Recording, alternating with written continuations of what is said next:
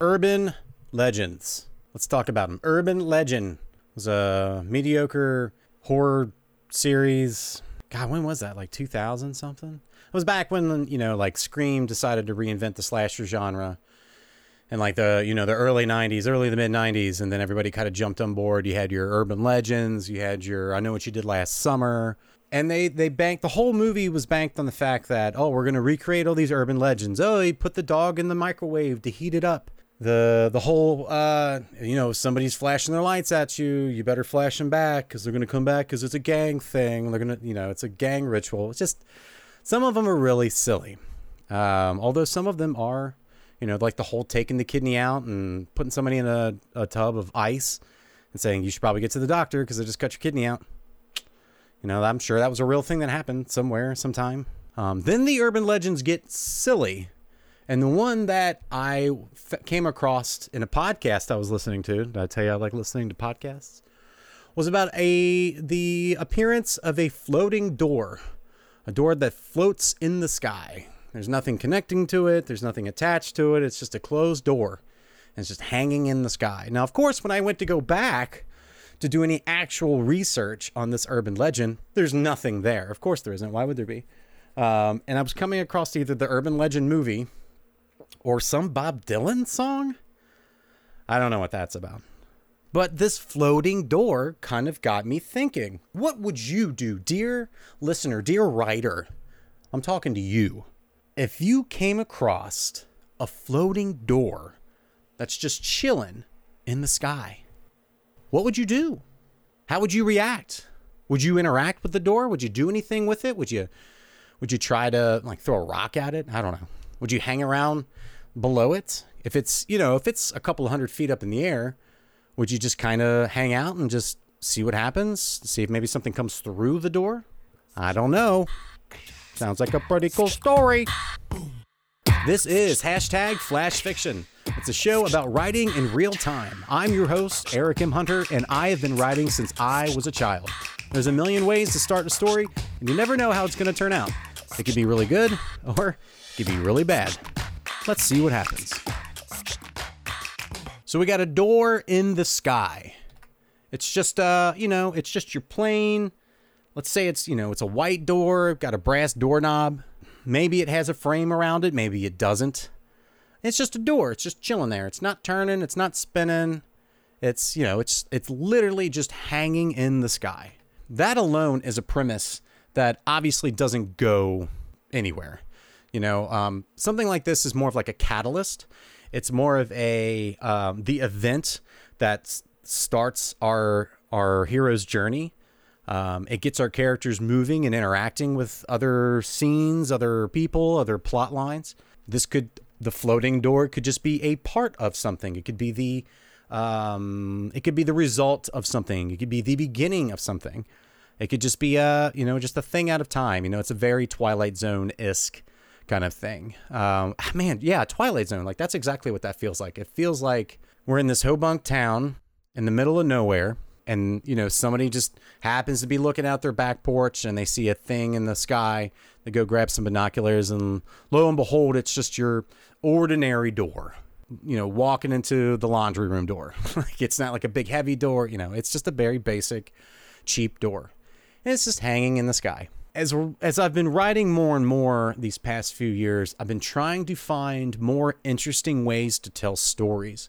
I like the idea of the floating door. As I said before, it's a cool catalyst. It could be the beginning of anything, or the middle of anything, or the end of anything, and it can fit in well, not every genre, but I don't know how you'd fit a floating door into a romance novel unless if it was like a like a macabre or a like a Lovecraftian or a sci-fi or uh, romance story.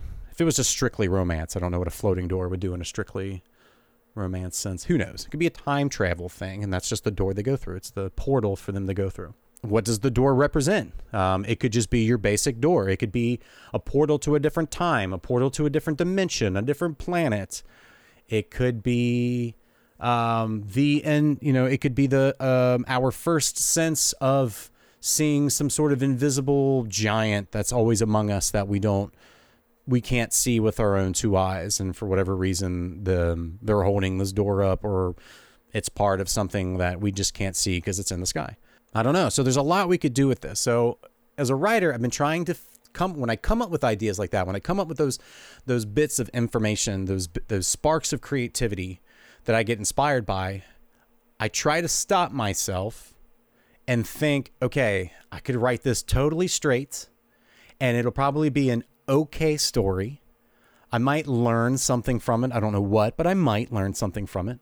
Okay, well, then I'm done with that. What am I going to do with it? I mean, I could submit it to maybe get it published in a literary journal or something or what have you, but that's a lot of those stories. I feel like, like I'm, I'm past that now. Like I'm past that point where if I'm going to write a straight story, it's not something I'm interested in reading, so I don't I wouldn't be interested in writing. Like I like stuff that's weird and quirky as, you know, if this is the ninth episode. So if you've listened to the other ones, you see that my stories kind of wane to the weird and the fantastical and I like stuff like that. That's the stuff that's interesting to me. A very good writer could take this this this spark of creativity, this this event, this this cataclysm, and write a very very well structured a very well written flash fiction story that's you know just straight to the point. Um, a door has been discovered. The people around the door interact with it, and then something happens or nothing happens, and that's it.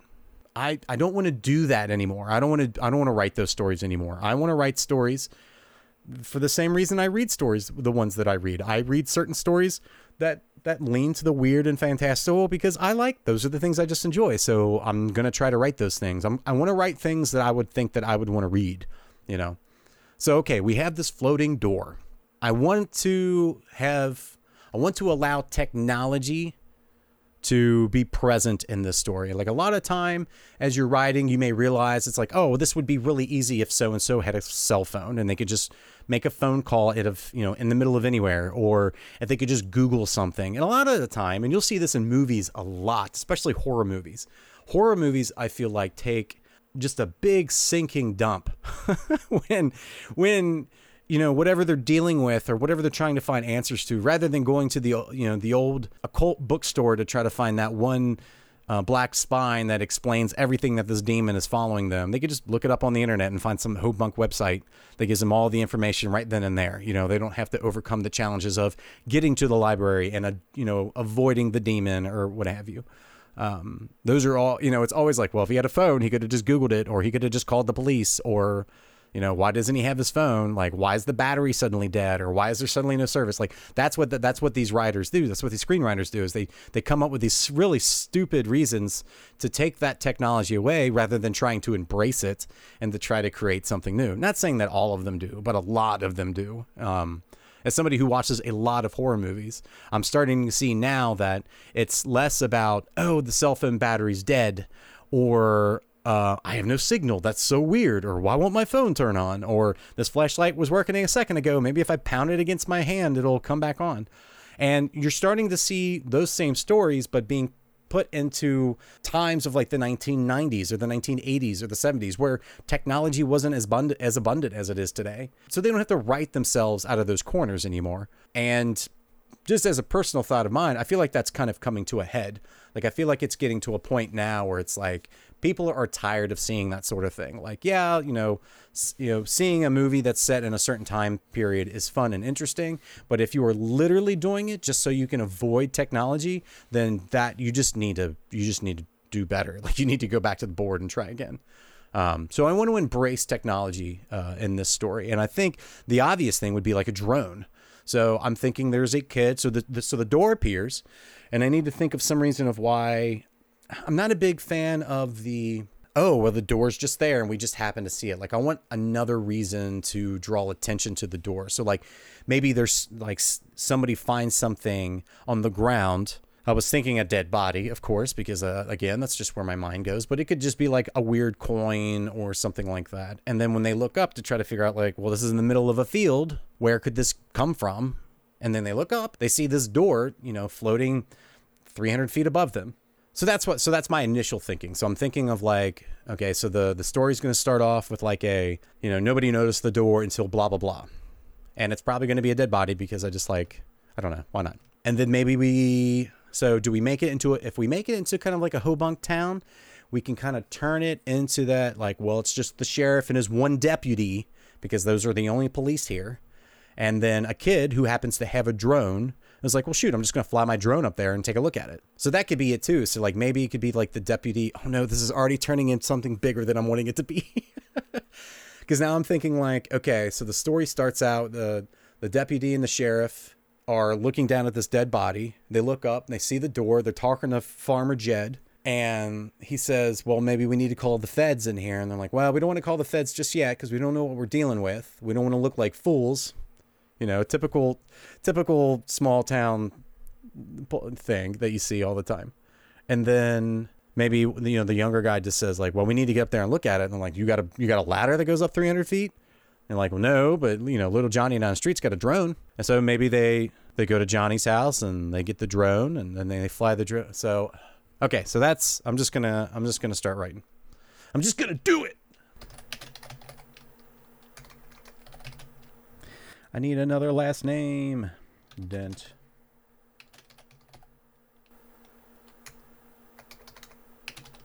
So I had to look up the difference between a sheriff deputy and just a traditional police officer.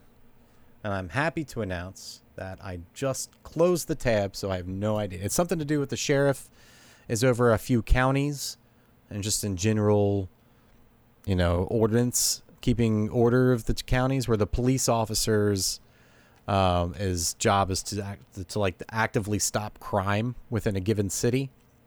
Um, and that was a one of those Quora uh, questions. So who knows if there's like any like like reality to it or not? But uh, I'm finding myself doing that more and more. Like those little bits of research that maybe won't have much bearing on the story itself, but it does give a little bit more flavor to it. It's just not officer this and officer that. Which again, if you remember from the last episode, I now have my list of names. Um, so I'm happy to say that we have Deputy Roland and Officer Walker on the case.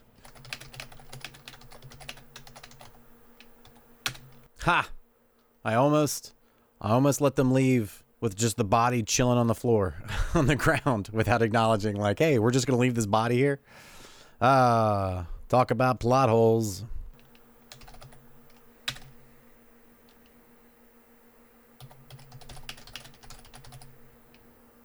Okay, so um, yeah, this one, I don't know. This one kind of turned out a little different than I was expecting, which is what I was wanting. Um, I didn't just want to talk about there being a door in the sky. You know, I wanted to try to build a story around that um, rather than it being the catalyst, like I was explaining earlier. And I kind of feel like I did that. Um, this story more reads to me about um, just how the town's constructed uh, the people within the town, the relationship between our two characters, Roland and Walker. We also introduce a mom, Carrie, and her son, Bobby. And it's, I don't know, I, I feel like it's kind of got like a good weight to it. It's, it seems like a, kind of feels like it's an interesting beginning of a movie, I guess, where you just, you're thrown right into the action and you're you know you're picking up the pieces from context clues the way that characters look at each other the way that they talk to each other yeah i don't know um, this one's kind of this one i feel like could easily be turned into a longer story. Uh, i feel like there's enough elements here in terms of the world building that i've done so far that if i wanted to i could or if you want to uh, you could kind of sit down and and really figure out who these characters are you know their their likes their dislikes their wants their needs. Take this portion of the story um, that we've written and you know continue on to its conclusion whatever that conclusion may be. So uh, yeah let's see where we are ooh we're at 1140 all right so let's um, all right so we're gonna go through some editing. I'm gonna start making some cuts. We'll go through the the old ProWritingAid improved document hashtag not an ad and see where we are at the end of that. All right some light editing.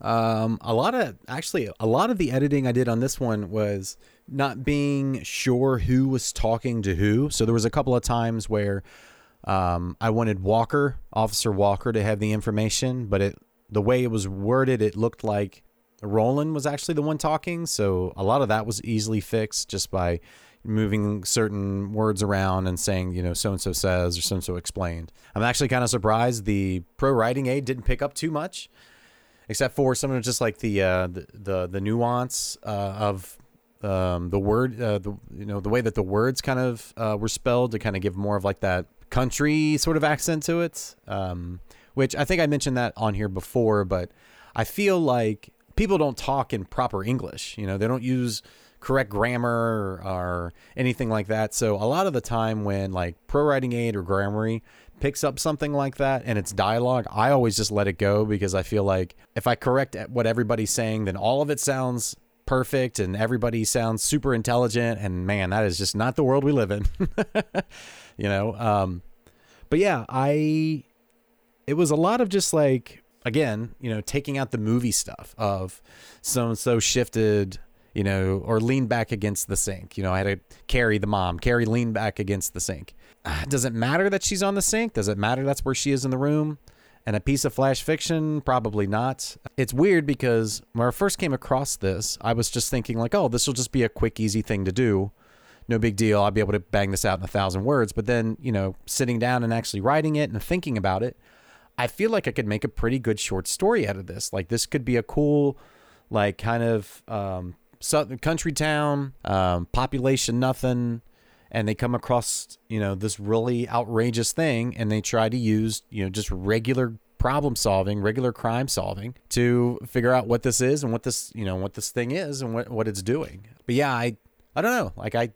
This could be one of those stories that ends up being something else. Like I, I could probably turn this into a 20, 15,000, 20,000 word short story. Pretty easy with not a whole lot because the only thing I'm really missing is like, okay, so we have this door in the sky, we have this guy who's dead beneath the door, and now we have this kid Bobby who's been interacting with him the entire time. So he knows who he is, and he even mentions in the story like, oh, you know, this guy I called um Al- Alrin, I think is what I called him. Um, so wait, is that what I called him? Is that what I called him? Alrin, yeah. Uh, which I got the name from futuristic name generator from generatorland.com, hashtag non and said that he was from the future. And even though Bobby doesn't believe that, it's like, all right, so there's something about this guy is interesting enough for a kid. I don't know, the kid's probably like nine or 10 years old to keep coming back and talking to him, you know? So, geez, what could he have told Bobby? He could have told him all kinds of stories about whatever future that he's living in or claims to be from. Uh, the fact that he can float down from this door is another interesting aspect of the, this character, this body that we don't know anything about. This art, this um, Alrin. You know, did was he pushed out of the door? Did something go wrong in terms of like um, him falling down? We could introduce a coroner to come and you know to, to do an autopsy on the body, and then that's a whole other story of what this guy could be. I mean, it could be a completely you know so i feel like whoever this guy is and where he comes from and what he represents like if I could figure that out and it was and it was in a very interesting way that would be something that I'd want to read. Yeah, I could easily turn this into a short story. Like there's a lot of stuff here. Um, there's a lot of room to grow. There's this is one of those things where I consider myself more of like a am uh, an outliner. I'm an architect. I like using that term as an architect, where I you know I start with a blueprint and then I build from that blueprint. Um, I'm not a pantser. God, I hate that word. Stop using that word. Don't use the word pantser. I like Tolkien's idea of the gardener, where like you plant seeds and then you let them sprout on their own. I feel like this story in particular, I've architect my way through it, and now I need it to like sit with me for a few weeks or a few days rather, just to see where my brain kind of takes it. Because the only, again, the only answer I really need is just who this guy is and where he comes from. And then once I have that, then I can drop, leave all the clues that comes, brings the reader to that conclusion. So yeah, this one's a little interesting. This one usually with these, it's just like, oh, here's a thing that I'm I'm quick and done with. You know, I felt like that way with the Bagman. I felt that way with it's all theatrics with the telephone, where it was just like this is one and done we're finished. But yeah, I don't know. I like this one. I might actually come back and do something with this. So uh, I hope you guys enjoy it. Here is the door in the sky.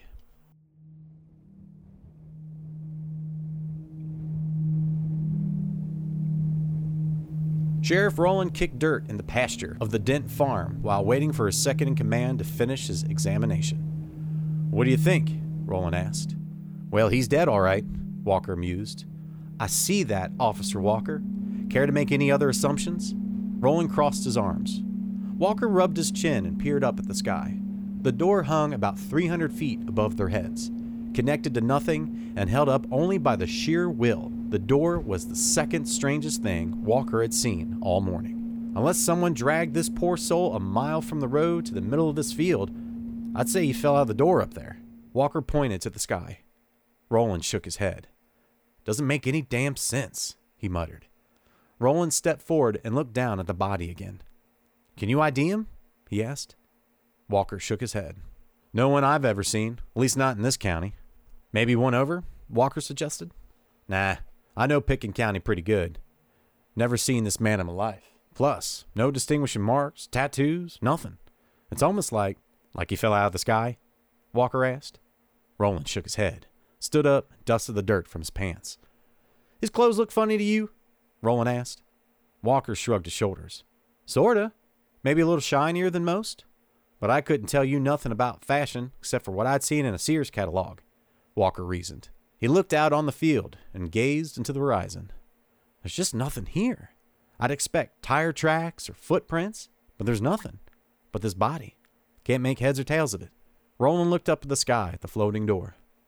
Need to get up there and check it out, he said, pointing a finger to the sky. Yeah? You got a big old ladder? Walker joked. Roland shook his head. No? You got any ideas? Roland asked. I know Carrie's little boy's got one of them drones. Had to confiscate it a time or two. Maybe he'll let us borrow it for the day. Satisfied, Roland turned and started walking back to his squad car. Hey, what about him? Walker called out. Roland stopped and turned to face him. I don't think he's going anywhere, do you? Roland asked. Walker thought for a moment, then picked up to catch him. Can I get you boys something to drink? Carrie asked as she moved about her quaint little kitchen. Roland shook his head. I'll take some coffee if you got some hot, Walker said. She smiled at him, eager, that caught Roland's attention. What did you want with Bobby's drone? she asked, as she pulled a cup from the tall cabinet and filled it from the coffee maker. Walker nodded his thanks for the drink and took a small sip. He looked to Roland for proper verbiage. Just something we need to get a better view of. It's up pretty high and thought it'd be easier than rousing the fire department, Roland explained. Right then, little Bobby came running into the room, a toy airplane at the end of his hand as it made its voyage from the sink to the china cabinet. Bobby, I told you no airplanes in the kitchen. You're going to end up breaking something, and I'm going to break your ass. You hear me? Carrie's voice grew to a motherly tone that Roland was all too familiar with. Hey there, Bobby. You remember me? Walker put his coffee cup down and knelt to the floor. Bobby held his airplane to his chest tightly and nodded. Well, we need your help on a big case. You want to help me and old grumpy deputy Roland here? Bobby looked to Roland. Roland rolled his eyes at the comment and turned to face the window. Hey, you remember that neat little chopper I had to get unstuck from your front tree a few months back? he asked. Bobby nodded his head. You thinking I might borrow that for the afternoon? We need to look at something real high in the sky. You think you can help us with that? Walker's voice and cadence told Roland that he must be studying for the detective exam. Bobby nodded again and took off out of the kitchen after a pat on the back from Walker. He stood up, gripped his cup for another drink. Where are y'all heading, if you don't mind me asking? Carrie leaned back against the sink. Dent's farm. That's about as much as we can say. Still an open investigation, you see. Oh, must be something big if it's happening in this town, Carrie mused. Roland flashed her a smile and tipped his hat. Are you going to talk to Alrin? Bobby asked, standing in the doorway with his drone and controller under his arm. Everyone turned to face him. Who's Alrin, sweetie? Carrie asked. He's the man from the door in the sky, Bobby explained. Now it was Roland's turn to ask the questions. What do you two talk about? Roland asked. All sorts of stuff. He says he's from the future, but I don't believe him, Bobby said. Roland and Walker exchanged glances. And how do you get all the way up to the door to talk to him? Walker asked. no, he floats down, sort of. Bobby held out one arm and flapped it slowly as he bent his knees, dropping to the ground. Like that. Thank you, Carrie, for letting us use Bobby's toy here. We'll be sure to get it back in one piece. Roland motioned to Walker it was time to leave. He reached down, took the drone from Bobby's hands, and headed towards the front door. Is Alarin okay? Bobby asked from the porch as they made their way outside. Walker turned. Let's just say he didn't float down this time.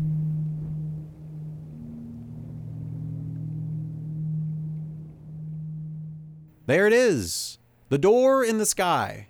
Again, I like it. I hope you liked it too. I want to read your stories right here on the podcast. Copyright stay with the author. You got flash fiction?